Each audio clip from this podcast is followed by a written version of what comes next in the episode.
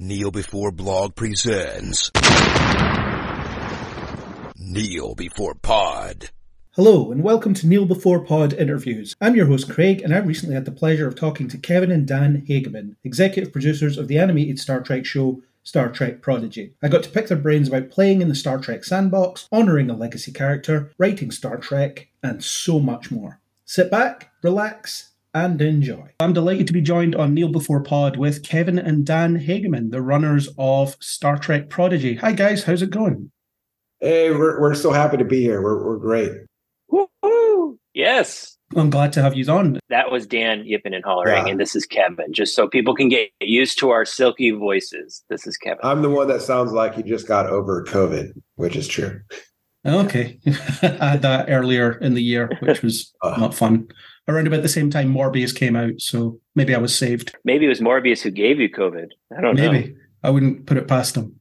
First question, easy one. You run a Star Trek show. So what's your history with Star Trek? What's your beginnings with the franchise? I don't think we ever felt like our life story would intersect with a Star Trek show. We were big fans of most of all entertainment. I mean, in terms of Star Trek, Kevin's about three years older than I, and I think our earliest memory was Wrath of Khan, and that was the movie that just felt like the other Star Wars, but it felt like the smart Star Wars. I think we were maybe like six and nine around then. But yeah, that was the introduction to Star Trek. And ever since then, we've been picking up bibs and bobs and little bits of Next Generation, a little bit of Voyager.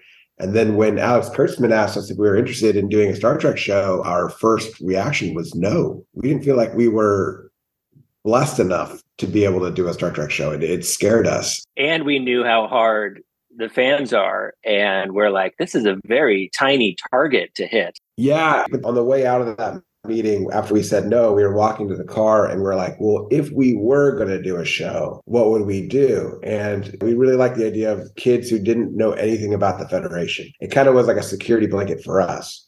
And then when we had that idea, we knew we needed a mentor. And right off the bat, we knew it had to be Janeway. And then after that, we talked to Aaron Waltke and we surrounded ourselves with people who do feel like bona fide Trexperts. And that's the beginning of Star Trek Prodigy. So there was no point where it was ever considered to have any other legacy mentor character. It was always Janeway. Always Janeway from the very, very beginning. And going back to what Dan was saying, the Wrath of Khan, I think you'll see that DNA all over Prodigy because we grew up with the spectacle of Star Trek on the big screen. And Wrath of Khan was probably one of the most emotional chapters in Star Trek. And so that really cemented, I think, in our minds of what we love about Star Trek and not just having the smarts and the fantastical, but also the heart. So you'll see that all over Prodigy. The boldness of killing off one of your main characters, not one, but the main character, Spock. That was massive. That felt like it could never be done. As writers, that's really influenced us to always take big, big swings because we feel like people like Disney, when you work on a show for Disney, you're not allowed to do that stuff. Spoiler alert, it took Marvel like 20 movies to kill off Iron Man. We probably would have killed him off around hmm. movie three, but that would have been our Yeah. Taking the big swings is an interesting thing because obviously in this show you do kill off one of the main characters through Hollow Janeway. It's a slight cheat because you've got the real one in reserve almost, but it doesn't diminish the fact that your Hollow Janeway is not there anymore because that character became as integral to the show as anyone else. So your Wrath of Khan influence that seems to definitely be evident throughout. it's that bittersweet. And I think there's no greater ending than bittersweet, something that makes you feel, but then you feel like there's greener pastures on the other side. It felt like a loss that was inevitable, that needed to happen. You have to remind yourself also that we've already written another 20 episodes of a season two that does continue a lot of these storylines. And so, standing where we are right now, looking back over the 40, it's very exciting. We feel really good. And where you guys are at, it's almost at a midpoint of one gigantic saga. That's what I found interesting about it is the season one story isn't completely resolved by the end. You still have Chakotay to deal with. You still have the Vau N'Akat first contact situation to deal with. It does feel like there's a lot to go with, but also it feels like there's an ending in terms of where the characters needed to be. Yeah, that's exactly right. We really needed and wanted an ending that felt satisfying. But also, there's so much great stuff still in there that we didn't want to rush it. We didn't want to all of a sudden just have Chakotay pop in and that's that. We want to make sure everything is earned. And it, it makes you guys feel like once you get these characters through that story, oh, finally Chakotay or finally this or that, we really pay off those grand stories. I think it was really important too to make sure that we were focusing on the kids. Yes, there's legacy players, but if that whole show was about paying off legacy characters, that would be just fan service. It's like here's season one and here's Voyager. And to us, it was speckling in those legacy characters in the story of our main characters. So making sure that they are the engine of everything that happens. Yeah, speaking as a fan of a lot of things, um, becoming quite resistant to fan service pandering, where people are just thrown in for the sake of throwing them in rather than them making sense. So at no point during the season of Prodigy did I ever feel like Janeway was overpowering the narrative. It was always about the young characters. So that is a real testament to the focus of the show that everything is focused on those young characters. Yeah, we're so happy that our intent was always to hopefully grab kids but also the adult Trek fans to have adult Trek fans go, oh, wow, this is the show we never knew we wanted. And we're so happy to see that adult fans are responding to it and enjoying it just as well as the kids. Yeah, I've spoken to a number of writers that have written for young skewing kids shows, and they always say the same thing. They always say, don't insult your audience. Don't talk down to your young audience because they'll run away. They'll stop watching if you talk down to them. Was that very much your philosophy going into this? It's not even about talking down. It's just being emotionally connected to your characters as writers and making sure that the stakes feel real. I think that's where I think some kid entertainment, again, it feels like you've got executives going, whoa, whoa, whoa, whoa, we can't show that to kids because that might scare them. You're like, well, why not? Kids can be scared. It's human emotion. We're not cutting off arms with phasers and stuff like that. But we do turn Aval Nakot mad with the Medusan. There's no gore there. I wouldn't say we're even trying to push it. We're just trying to be present with our characters and the mountains that they need to climb. And you had a pretty scary Borg episode as well. Yes. I'm proud of a lot of our writers. We come from the live action world. We do live action writing just as much as animations and brought a lot of live action writers on our uh, writing staff. It's a very difficult tone to write to be able to write for adults and kids. There's writers who can do children's entertainment or younger skewed stuff. I honestly think it's probably a little bit easier to write. Or I think just writing a horror movie or just something straight for an adult. But to try to get a wider audience and to keep them all interested and keep them all caring and keep them all surprised and stuff it's hard. Well like serialized storytelling i think serializing things is very difficult. And also trying to create a cinematic storytelling canvas. I feel like there's a lot of shows that feel disposable. They feel very easy of like oh it's a template. Just follow the template. They do this they do that they do this. There's a twist and then an ending. And we can't do that. There is no template we have to start from scratch, blank page, and going, okay, we've got 21 and a half minutes. How do we fill this thing and how do we make this thing awesome? I think the beauty of Star Trek as well is certainly when it was in its heyday in the 90s, early 2000s, it was very much a family show.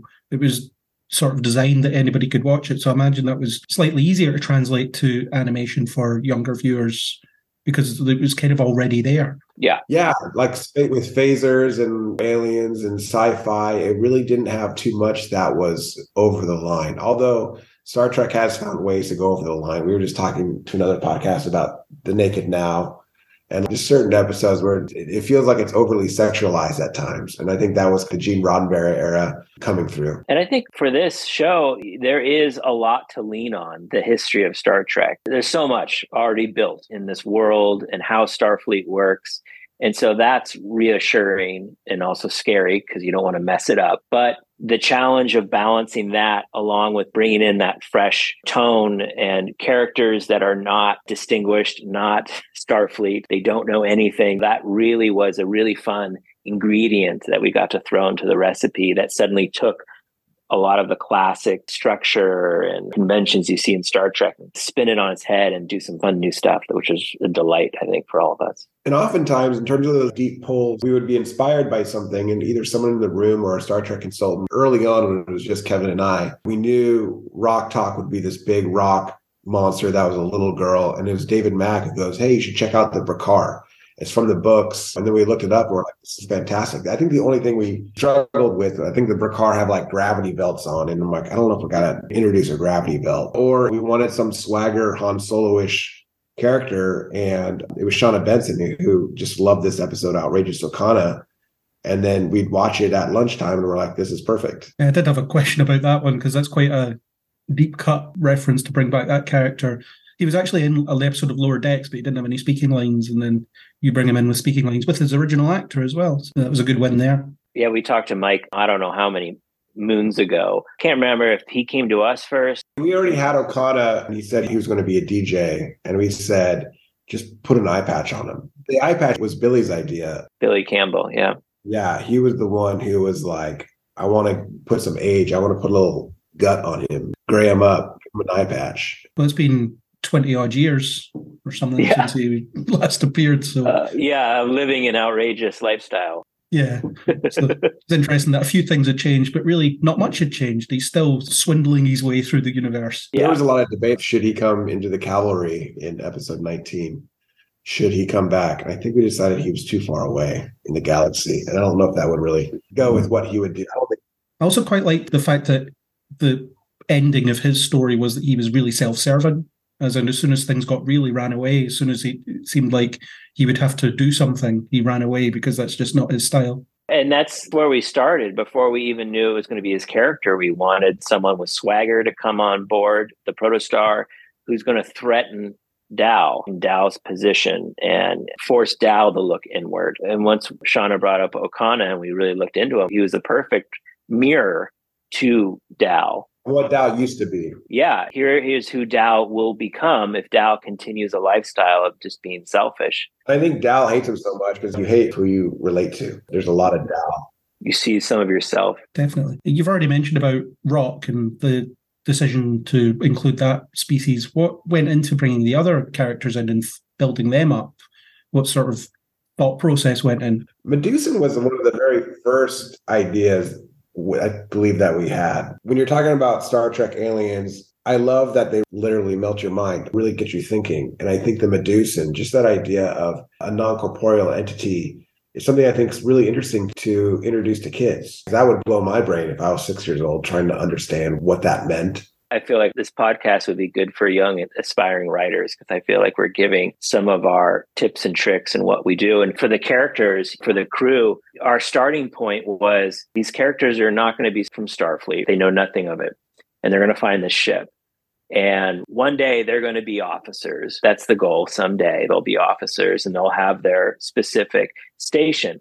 And so our starting point was, well, who would be the worst of the worst? Who would be the worst engineer that you could have on your ship? And it would be an engineer who just disagrees, who hits things, who hits things, who's rough, and who never listens to the captain or always argues. Yeah, always argues. And so, boom, we started to settle in on a Tellarite. With Zero, at first, Zero was sort of going to be our pilot. And we're like, who would make the worst pilot? Someone who can't even control their fingers and don't know how to hit their buttons well. And so Zero was this wonderful Medusan character who is just janky and his arms falling off and he doesn't know what he's doing. But also, we were thinking about well, this is going to sound super greedy, whatever it is, but, but this is just the kids in us. We're looking at going down the toy aisle. How are they all different? We wanted to make sure they're all different sizes.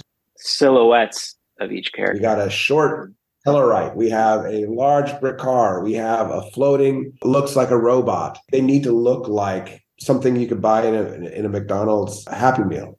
Yeah. So you look at Dal. Dal would be our captain. Well, who would be the worst captain in the world? The captain who doesn't give a crap about anyone except for himself. With Gwen, we've learned that for whatever reason, girl toys don't sell well. I think Star Wars Rey was a big thing. Yeah we had heard a story that when they first started to make the Star Wars toys for the new movies, they never made a Rey character. We did this for Ninjago, where Lego kind of pushed back on us creating this female character, Nya, who was one of the main core. And they're like, well, we don't want to create a girl ninja because what boy's going to want a girl ninja? We're like, okay, then we're going to give Nya the coolest weapons. We did the exact same thing with Gwen. We're like, she's going to have the coolest weapon. And we'll start from there.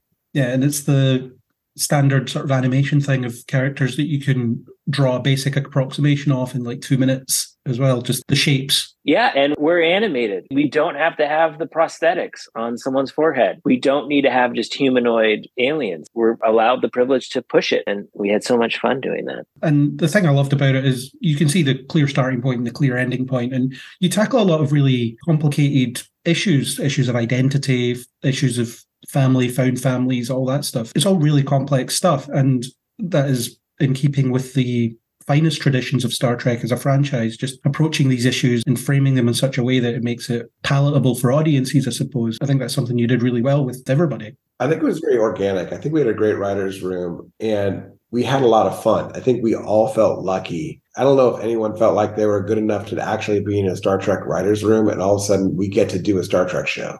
And we're like, oh my yeah. God, this is great. And so here we go. It's like giving the little kids at the table the power. There's the fun, but also the pressure that we all know we don't want to screw this up. We never took it lightly. We knew the purpose of this show was to invite a new generation of young fans into Star Trek. But the pressure never felt like work, though. No, it was a total joy. The pressure was basically like, how do we have as much fun as we possibly can? How do we make this a joyful show? But it was never good enough, right? We were always working on it. We were always striving to just milk everything, whether it was the writing or the animation or the music or the animatic boards, the designs. It was just such a joy to work on. But everyone on our team was just trying to always reach for excellence. But it was interesting because there was always this same cross to bear of every time we'd bring in a new artist, we'd have to I wouldn't say teach them, but the learning process of this isn't some little kid Nickelodeon show or the writers or Nami or the voice artists. We'd come in and they would expect one thing. They would expect, oh, this is like a little Kirk, little Spock show. And we'd bring in this amazing artwork and go, no, we have a full orchestra. We have a 50 piece orchestra. We want to make this thing so lush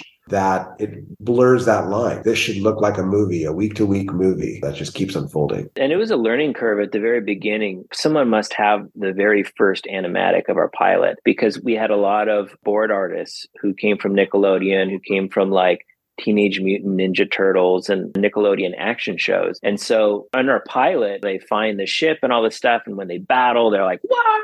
They're like freeze framing, flying through the air, and all this stuff. Some of that is still even in the pilot because there wasn't enough time to get everything exactly as we wanted it. There was a real kind of a rush job on the pilot. But yeah, originally that protostar was zip zapping through the mines. It was going so fast. And Kevin and I had to stop and going, I'm okay with having this ship going five miles an hour.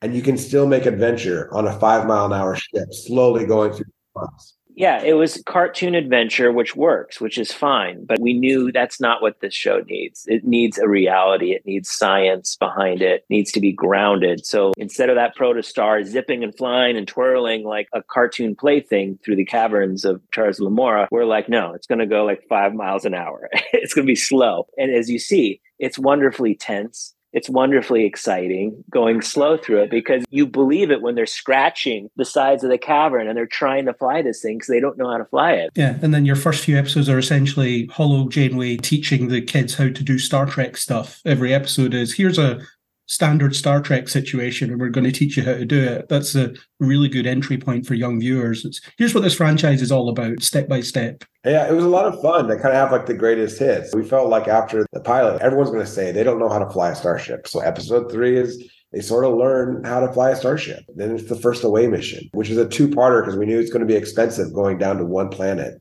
To build all that in animation would be very expensive. And so we were always thinking, with our producer's hat. Okay, so this will be a two part episode on Murder Planet. Then it was Kobayashi after that, which was a fantastic one. And that was the first time I'm like, okay, now we know who these characters are. The crew is all together. Now let's bring Spock into it. That must have been fun trying to get someone to dig up all those audio clips to fill in the gaps of speech. That was all Aaron Waltke. He's the architect of it. We did have people literally physically going into the archives and pulling old reels and stuff like that. And that was a big creative choice because a lot of these recordings are not very clear and we don't have the time or the budget to clean them up.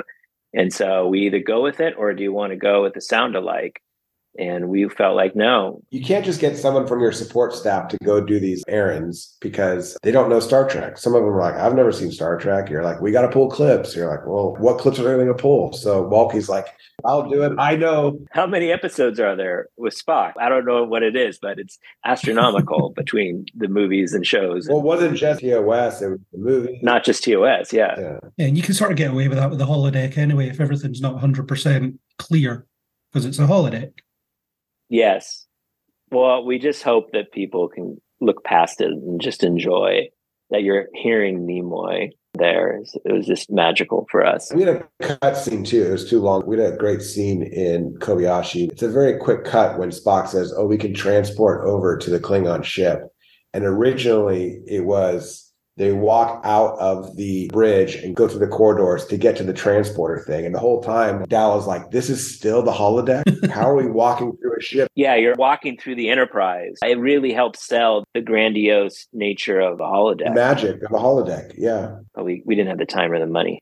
And in terms of the shared universe aspect of Star Trek, is there a lot of comparing notes between the different production staff of the different shows that are running all concurrently? There is on the macro level. We'll get together every time someone's got a new season. They'll say, "Hey, this is what we're doing in Discovery, or this is what we're doing in Picard," and you'll kind of walk it out, and you'll be like, "We have a sound alien." Someone says, "Oh, we also have a sound alien," and we'll kind of compare notes and say, "Well, this feels different enough." But sometimes there's things that we don't talk about that happen, like for Mind Walk with the body switch. That's something that we had written probably three years ago. And for Spock Amok, I don't know if they knew what we were doing. So it just so happened that Strange New Worlds and us had a body switch. I don't think it, it takes away from anything. No, definitely not. It's more just the kind of big swing stuff that you might need to worry about in a way. Yeah, I remember Kobayashi came out at the same time when Discovery had an episode called something Kobayashi, two Kobayashi episodes back to back.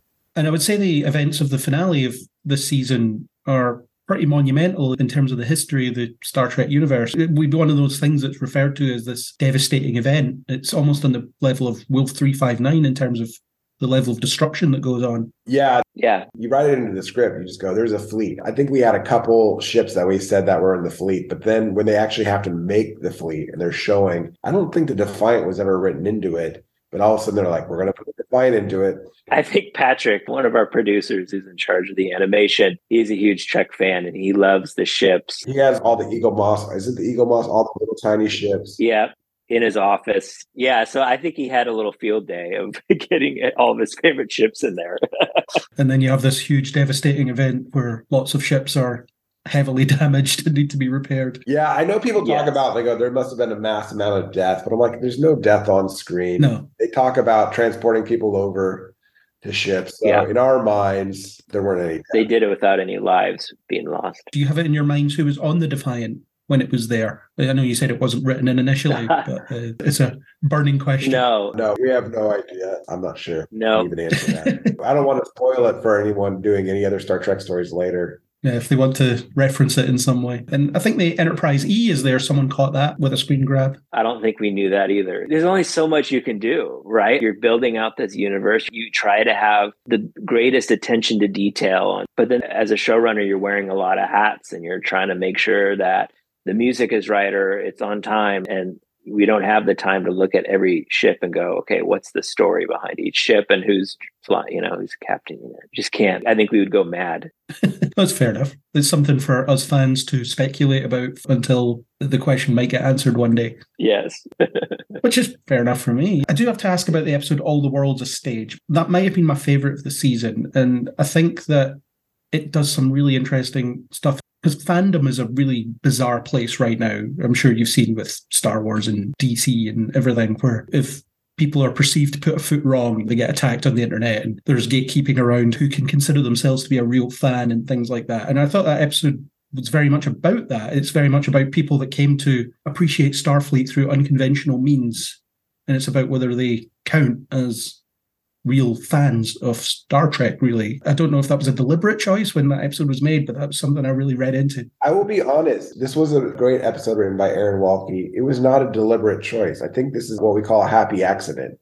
Because to us, it wasn't so much about fandom. And by the way, I just want to mention Star Trek fandom. I love Star Trek fandom. There is some toxic fandom in Star Trek, but it's not very big. It feels like they're getting shouted down, which I like. But in terms of All the World's a Stage, it was more or less a reflection of who our characters are and how they feel like they're Starfleet. So in essence, is our crew the ultimate cosplayers? They're dressing up as Starfleet, pretending to do these things. Are they really Starfleet? And it just so happened the fans have kind of piggyback that in a beautiful way. And it, it's like a, a, layer of the onion. That episode was also inspired by Galaxy Quest and all of us loving that film and what they did, spinning ideas off of Star Trek. And also, that episode was inspired, I remember, by, for me, it was Miri, an episode in TOS. I love Miri because I love those stories where those characters or heroes beam down and then suddenly they're introduced to some crazy culture that is baffling. And you can't go back to the ship. Yeah. And it's a mystery. Spock's starting to get ill and he can't go back up to the ship. That was Bones. Was Bones getting sick? Yeah, that was Bones. I thought Spock was getting sick and Miri. I don't know. It's been a while. Anyways, that episode was really just again inspired our greatest hits. The initial idea was Waltke's but we wanted this episode to to embody some of those classic Trek episodes. I think it was Diandra too. I think Waltke's given credit to Diandra. Diandra was the one of like, what if there was a place that had all these old captain logs and they created a whole culture? It was also inspired by Mad Max Beyond the Thunderdome when he meets the kids and yeah, yeah. they have this weird twisted society based off of some pilot who saved them. Captain Walker. Captain Walker. Yeah. Yeah, they make the sounds in the audience like, ooh, ooh they, yeah, that was definitely. And then it ends up being about the validity of being into something, being associated with something, and how you can define that yourself. I think it was a really great thing, especially to give to young fans of the franchise that are just getting into it for the first time. It's the fact that you calling yourself a fan of this, new or not, makes you as valid as someone that's been watching it since the 60s. Yeah. That's great. I love that. And also for us, that episode,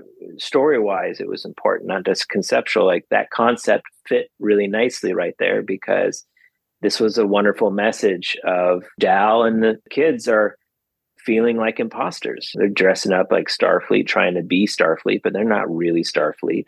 They're just playing it for pretend. And that's what they meet a culture that's doing the same thing. But I think it's interesting. You're going to have adult Trek fans who are going to like Kobayashi. They're going to like All the World's a Stage. I think kids will gravitate to Mind Walk or Ghost the Machine. Dan, I think that too. But then I can't remember if it was my nine year old or my 11 year old. I think it's my 11 year old daughter. She loves all the worlds. That's one of her favorite episodes. And I'm like, wow, I'm surprised. I think the one thing we could all agree is the Time Amok is the one we could all love.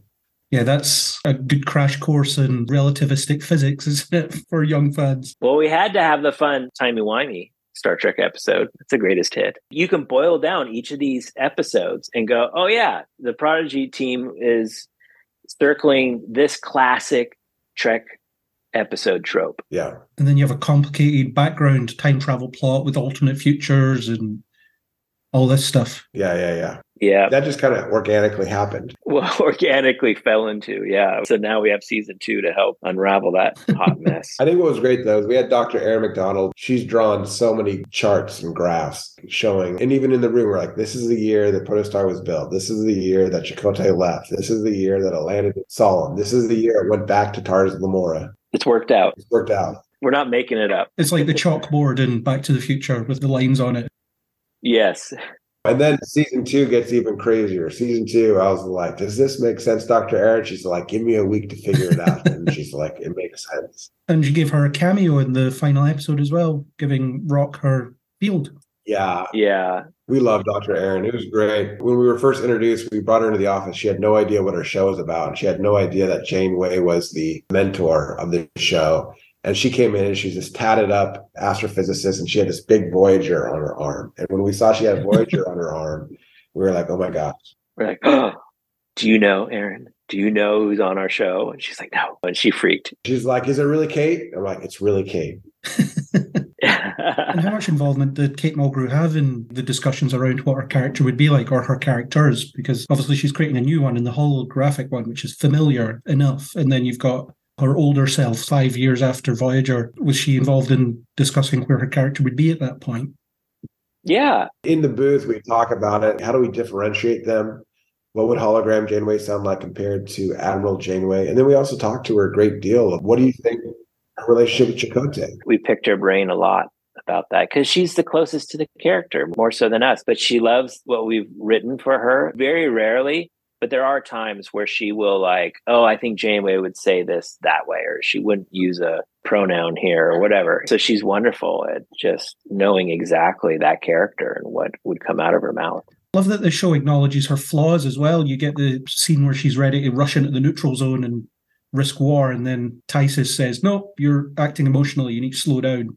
So she's sort of surrounding herself with people mm-hmm. that question her, which shows that she's maybe understanding yeah. where she can cross the line sometimes. I really like that. And it's a really good showcase of a legacy character. There was a cut scene that, again, we didn't have time for. When we found out we got Daveed Diggs to play Tysess, we're like, oh my God, this is amazing. First off, when you're casting a show, you never know who you can get. But because there's all these Trek fans out there, we get these amazing people. And when we had Daveed Diggs, and then I think there's something very interesting about Tysess. Tysess is Janeway's new number one, and her emotions to her former number one are complicated so we kind of deepened it. There was a backstory between how she talked Tysess off the ledge at one point, because I think Andorian they're a little bit Vulcan, but they're also emotional, or they're like emotional Vulcans, or they can get passionate about fighting. And I'm going a little bit mind blank, but the culture of the Andorians. So we felt like there's some deep well back there between their relationship. And I think Tysess is half Vulcan as well. No, no, he's all Andorian. Oh, he's, he's all Andorian. Okay. All Andorian. That was reported somewhere. No, I think he comes across as Vulcan just mm-hmm. because he's such a buttoned up Andorian. Ah, I see. Okay. So great to acknowledge flaws of characters because you, you sometimes find that when they bring characters back is there's these like monolithic, perfect examples of who to aspire to be. But Janeway, well, she flew by the seat of her pants for seven years. So she's really not used to stepping back and toeing the line a bit. So it's interesting to see her taking orders for a change. Yeah. We got to have a lot of fun with her character in season one with the body switch, having hologram Janeway, having Vice Admiral Janeway. And I have to just throw out that in season two, we're going to do even more with her. And it's such a delight what we're going to be doing with her character. In terms of your casting, you must have been delighted when John Noble was going to be the diviner. Yeah, we really didn't know who to get. And then Alex Kurtzman, who has a history with John from the TV show Fringe and maybe also Sleepy Hollow or something. He's worked with John a few times. He's like, well, what if we got John? We're like, oh, he would be perfect. Gosh, he's fantastic. And I think the only thing we had on the call sheet or the only template, we said Ricardo Montalban. We want someone who's passionate. Again, that's a of Khan. We wanted dripping with emotion. Yes, revenge seeking, passionate villain. And then we can counter that villain with Dreadnought, who is the really creepy sidekick. Amazingly played by Jimmi Simpson. Yeah. Yeah, played wonderfully by Jimmi Simpson and someone that kids could really fear. We feel like Dreadnought is a good villain for kids to easily fear and understand. That's a bad guy. And then for adults, a more sophisticated villain that's got a really interesting story. And then Jameela Jamil is your stealth villain later in the season. Yeah. Oh my gosh. She's fantastic. She's awesome. I remember we had to do, I think it was New York Comic Con, and it wasn't revealed of what her character was. And so everyone's like, So you're playing an ensign. I don't know what to make of that character. Yeah. Yeah, I thought it was really well threaded actually because I started noticing something suspicious about her, just about how interested she was in the diviner and so on. She just seemed to be a little too interested, and that was really good clue exactly. as to there's something more here, but it wasn't too much of a clue. So it's maybe something that people will look back at the season and be like, oh yeah, there she is. She's yeah, obviously totally. up to something. Yeah, exactly. You can never do it perfectly for every single person, but I feel like we we did the balancing act pretty well for most people. I think they were tricked. And I'm guessing she'll be back in season two. It was tough too. I remember right when we had recorded her, her original name was Ensign Vesria, and she was Vesria. But someone in casting had sent out a call sheet that said Vesria, she is a secret intruder agent on the ship who is a bad guy. And someone had gotten wind of that. And we're like, oh crap, they're going to know who she is right off the bat. So we changed her name, had to re record all of her lines.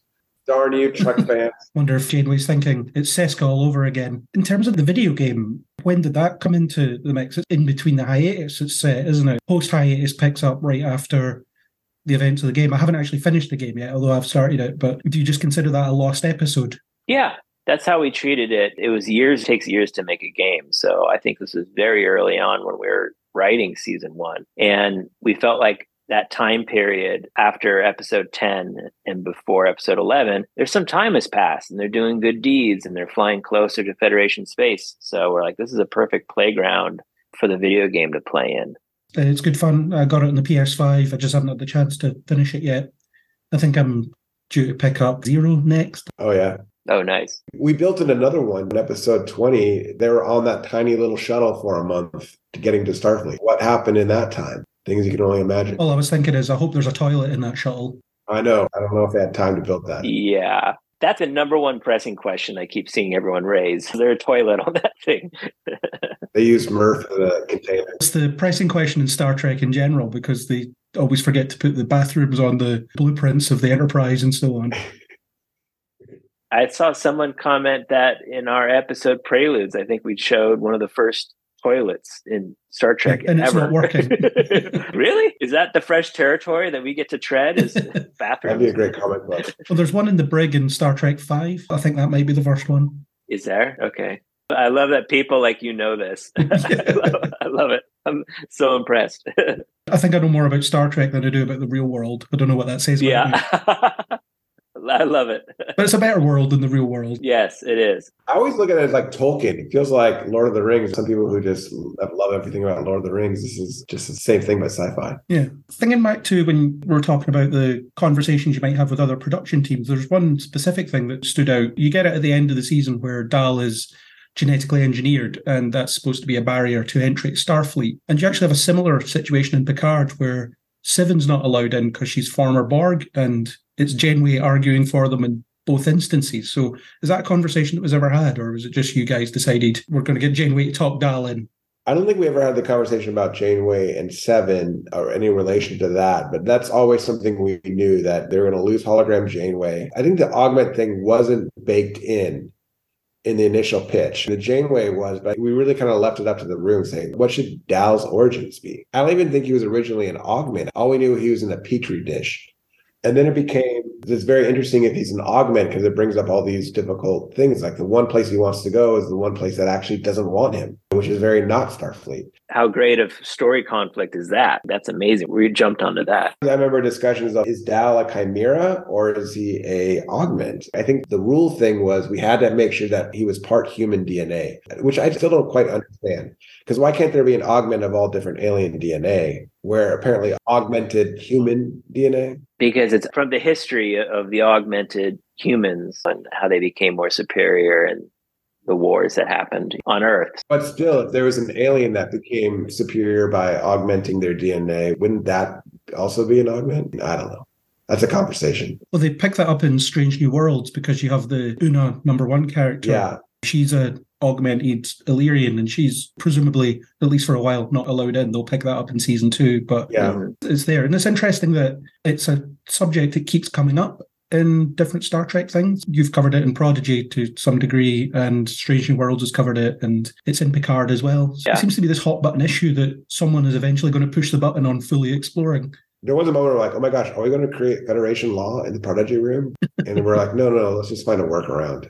We'll let Terry Matalas do that or something. Dal's an exception. We'll leave it at that for now. Is there anything you can tell us about season two? I know it's early days and someone might assassinate you for revealing too much, but I have to ask the question. I mean, it felt very organically born after season one. Yeah, I think if you boil down season one, Dan and I will always say it's a story about a bunch of kids who steal a ship in the most simplest way. And we felt like, well, what's season two? Because there's so much story that still needs to unravel and resolve. And we realized season two, it's about a bunch of kids who earn a ship. And what does that look like? What does it take? yeah, all we can say is season two is going to really feel like the next chapter. It's going to have a lot of new ingredients in there because they're not starting off in the Delta Quadrant this time. They're starting off right there at Starfleet. Feels like a reset. Yeah.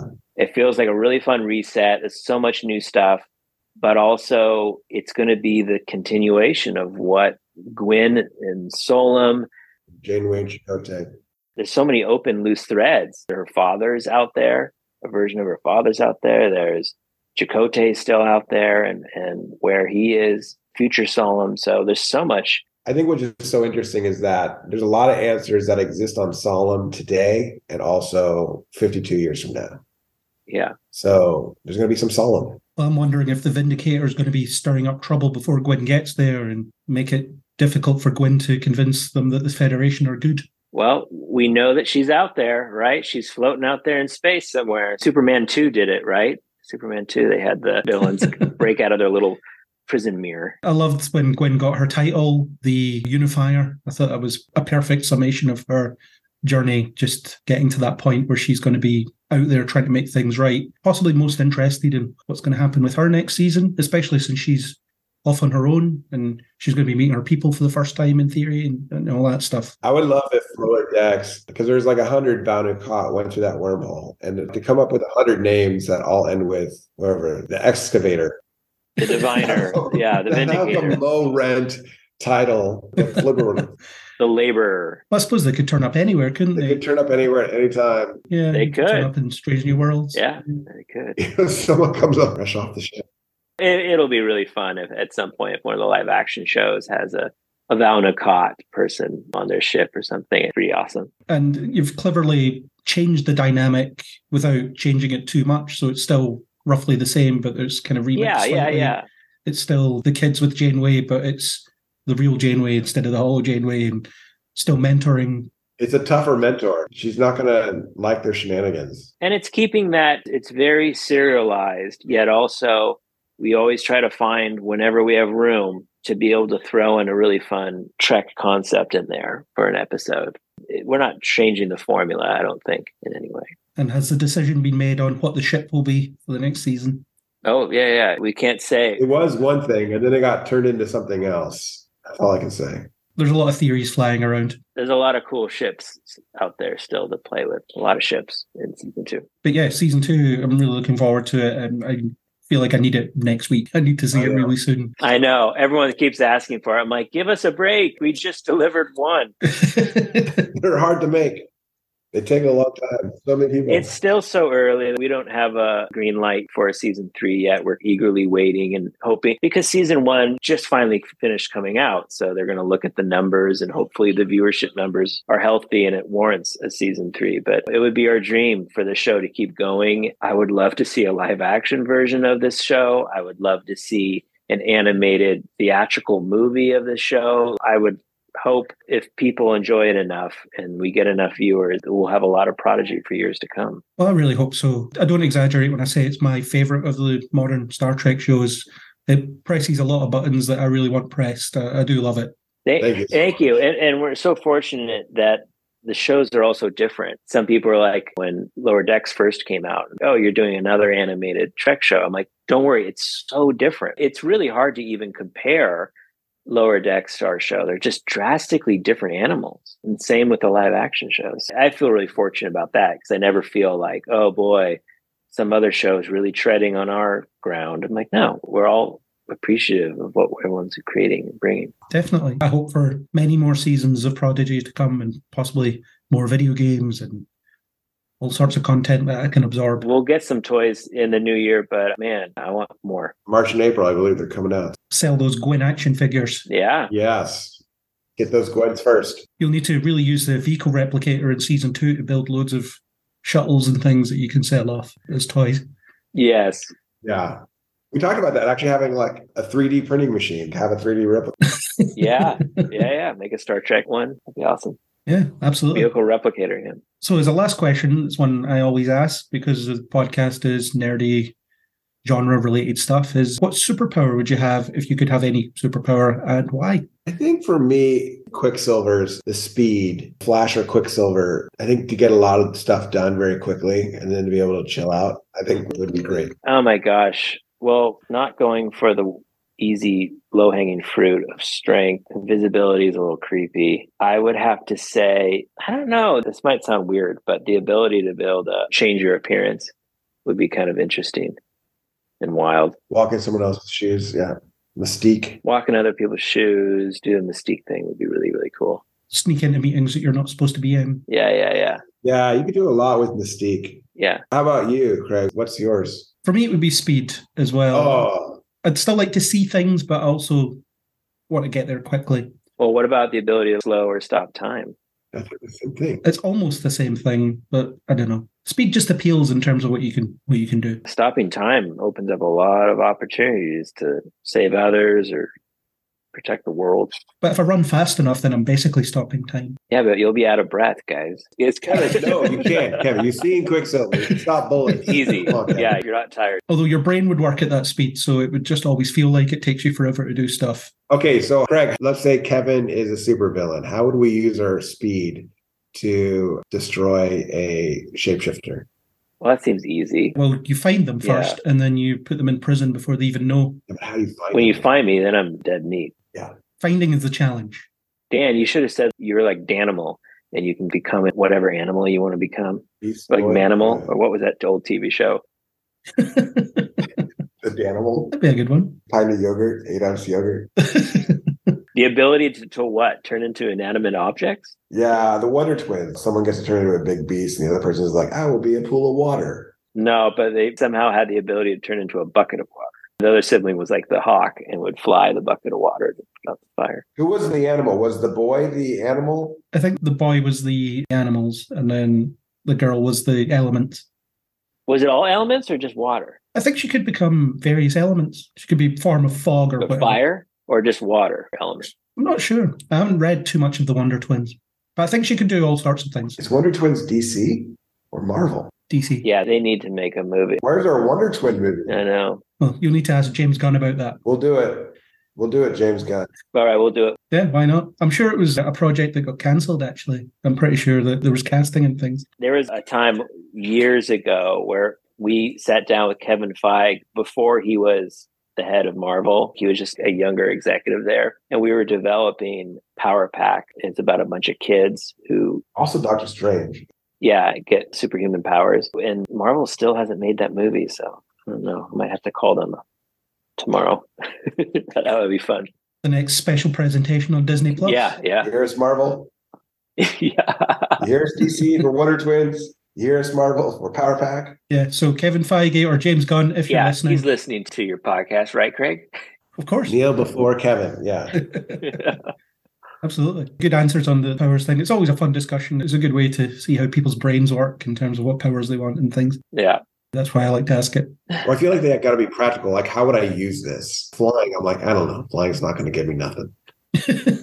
Might save you a fortune on airfare. Teleportation could be good, but that's like Quicksilver. too. Yeah. Teleportation, it takes out all the fun stuff because you don't see anything when you're traveling. You're just there immediately. Yeah, but after you've done it a thousand times, would you be like, okay, I've seen that before? Yeah, I don't know. And then what? You know, we have families. So, all right, kids, wife, get in the car. I'll see you off of the mountain in three hours and I'll just flip there. And then they just have to drive themselves. Or if I drive with them, then it'd be just be like mind numbing because you have this ability to get there and you're doing a three and a half hour drive with them. It'll be like Rok and Time Amok, where you've lived for too long, Kevin. Too long. In the Flash TV show, he's always taking people with him. He'll carry them or hold hands with them and do run. Oh, okay. he can do that. Yeah, but does he have super arm strength? Because wouldn't that get tiring for a little bit? Carrying someone? It's not something they ever address. The physics of these things often goes out Yeah. the window. Only be friends with people who weigh under a hundred pounds. yeah. Who're strong enough to carry for three hours on a run. Yeah. But yeah, if, thanks very much for your time. It's been great chatting to you about Prodigy, and I hope we'll get the chance to do so again after season two, perhaps. yeah.